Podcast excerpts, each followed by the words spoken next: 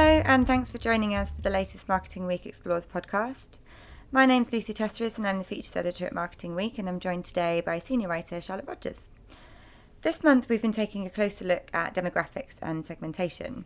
So we've been looking at a number of different angles. Um, there has been a bit of a shift um, by some of the major FMCG brands away from generic demographic targets like women aged 25 to 40. So Charlotte has been looking at some of the other options, um, such as behaviour, and why that is perhaps now more dominant as a method of segmentation compared to, to demographics. Um, meanwhile, I have also been um, looking at this topic, um, specifically at the over 50s market, and why brands still treat anyone aged over 50 um, as one kind of homogenous greying group and the risks of, of doing that. Um, there are obviously a number of ways um, audiences can be segmented. So, to dig a little bit deeper, Marketing Week did some research into the most commonly used and effective forms of segmentation. Um, Charlotte, what were some of the key findings? Yeah, exactly. So we actually wanted to get under the skin of segmentation and um, kind of work out because in the past, demographic data was probably all that marketers had to work with, and now there's so many other methods available that we wanted to see if opinion had shifted. So we did an exclusive survey of more than 800 marketers uh, working across 23 sectors, and we actually found that behaviour is now the most commonly commonly used method of segmentation. Mm. So that was 44% of the people we spoke to use behaviour. Um, that's followed by location, 42%, and age, 38%. Um, they actually 91% of the marketers we spoke to um, consider behaviour to be the most effective method of segmentation. It's huge. Um, 40% said that behaviour is a very effective mode of segmentation compared to just 3% that said the same about age. Mm. And 73% of the marketers we spoke to said that behaviour has become more effective over the past five years. Um, so at something like age, even though it's the third most commonly used, was actually only the seventh considered the seventh most effective method of segmentation. And actually, social grade has lost the most re- relevance over the past five years, with only 25%, sorry, with 25% saying it's less effective. So definite movement there um, on what marketers are considering useful. Absolutely.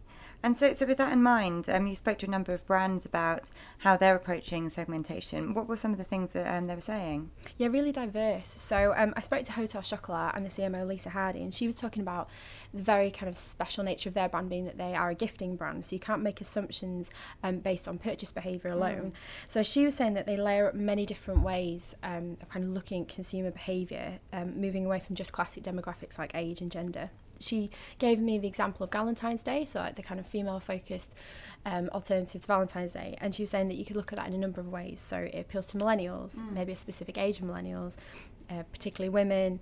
Then you could look at attitudes, beliefs, and affinities with other products. So that was how they looked at something mm. like that.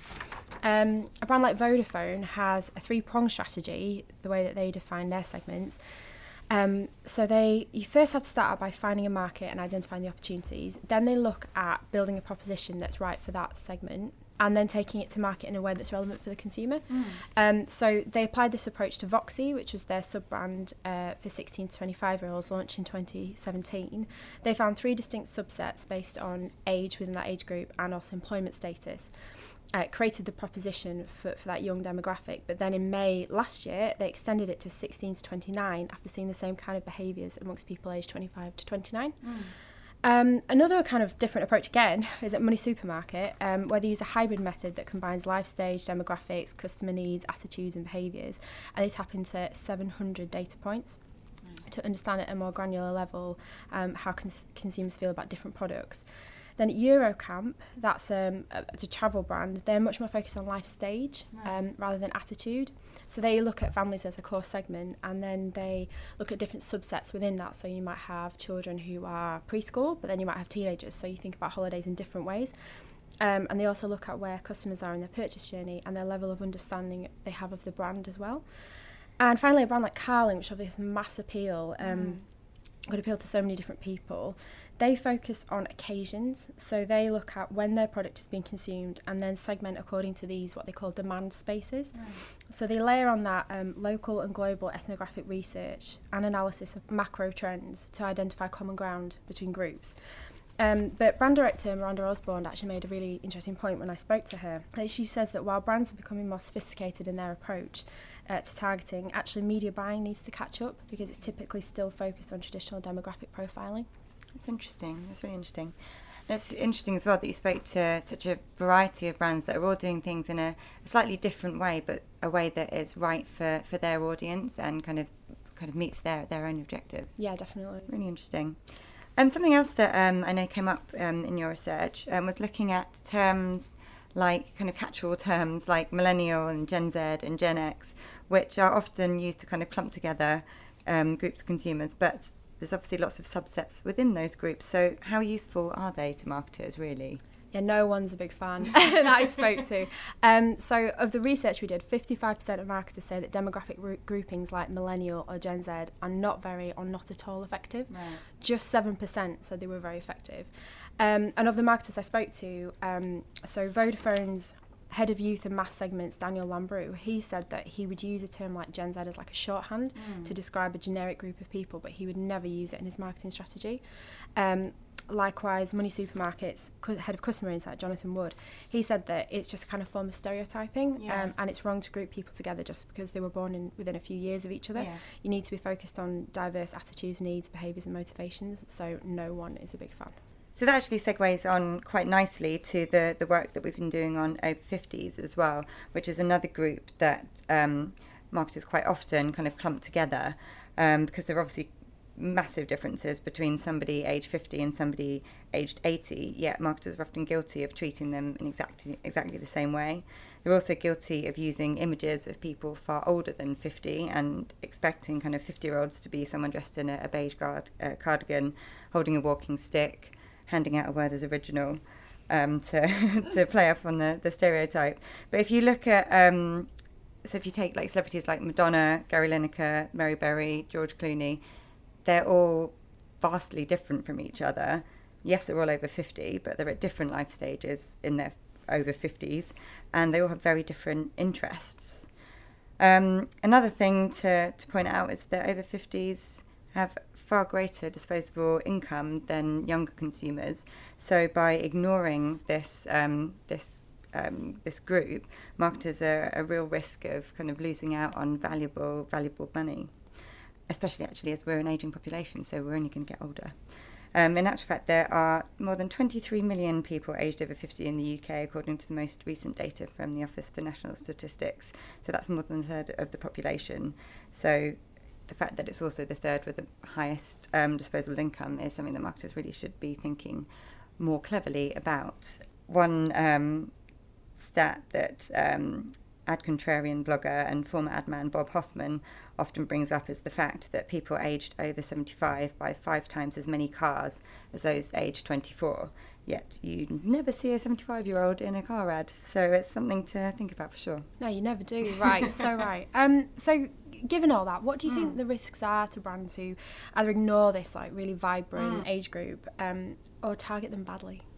Well, I think the thing is that um, people aged over 50 aren't on death's door. As soon as they turn 50, they don't need a walk-in bath, they don't need a stair lift. They are, their interests are going to be the same as they were when they were 35, 45, 49.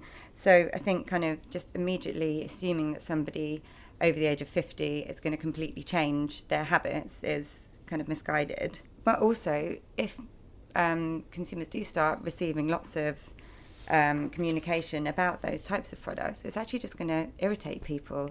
And down the line, maybe in like 20 years' time, if they are then looking for a walk-in bath, they'll have that memory of the brand that irritated them and assumed that they were kind of a, an aging 50 year old at the time. So, kind of annoying people is it's definitely something that um, brands need to consider.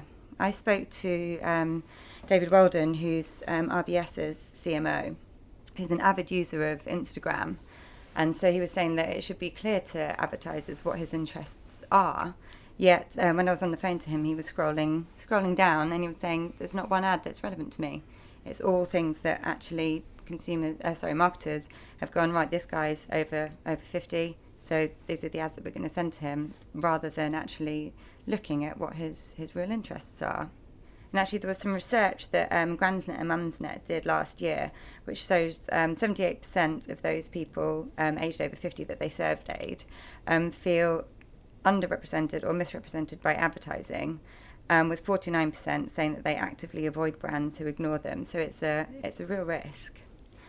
Um, there are brands that are doing kind of things to better understand the market, though. So Sun Life, um, insurance brand Sun Life, did a survey of a massive survey. Actually, I think they, they said it's the, the biggest of its kind of fifty thousand people over the age of fifty, um, which revealed that far from kind of winding down and resigning themselves to kind of a lifetime of dating, daytime TV and kind of looking after grandkids, they were actually kind of picking up new hobbies, starting cottage industries, taking up kind of new experiences and looking to kind of seek out different different kind of experiences, traveling, kind of lots of things that um, that means they're kind of far from on death's door and kind of winding down.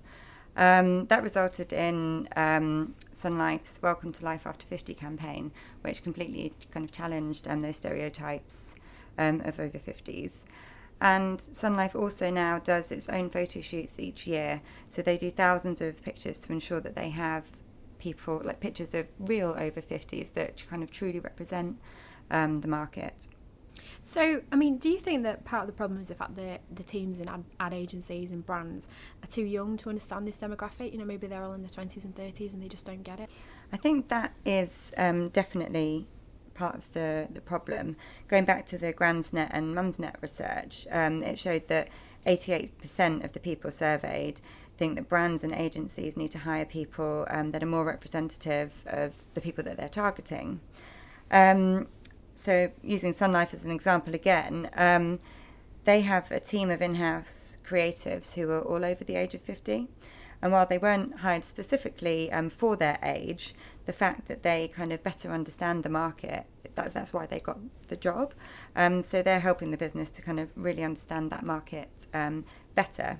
Um, another example um, is Aviva, which has set up um, a community within the, the organisation called Generations, which is not just for people over 50 it's kind of for anyone um, with, within the, the organisation but there is kind of a, a, focus on more senior people working within the business um, Aviva has uh, more than five sorry more than 5,000 people um, in its 17,000 strong UK workforce who are over the age of 50 so it's a large chunk of the group's um, business um, but they also discovered that um, that this age bracket is leaving the organisation at a faster rate than any other, which um, which it, it says is a, was a commercial concern as they were losing valuable talent. Um, one of the initiatives that they've developed in order to help support people um, over 50 um, to ensure that they have a kind of a more fulfilled and longer kind of working life is something called the midlife um, MOT, which they trialled last year, and it helps employees over 45 um, just understand how to better manage their, their wealth, their work, and well-being to ensure that they, um, they are more satisfied at work. Um, and Aviva worked out that if it if it can slow sorry if it can slow its attrition rate among this group by just one percent, um, the initiative will pay for itself in terms of reduced recruitment costs and the benefit of enhanced um, skills retention inside the organisation. So there's definite opportunities and benefits for kind of really supporting people in their in their senior years um, within the, the working uh, within the workforce. It sounds really progressive. Wow. Absolutely. Yeah, absolutely. Brilliant. Well, that's um, that's all we have um, time for today. Um, but we do have lots more on demographics, on over 50s, on all the things we've talked about today. Um, on marketingweek.com, where you'll find a number of in depth features. Um, so, thank you to Charlotte. And thank you to everyone for listening. Um, if you like what you've heard today, then do subscribe to our podcast, which you can find on iTunes and SoundCloud, where you'll also be able to find episodes of our other podcast, Marketing Week Meets.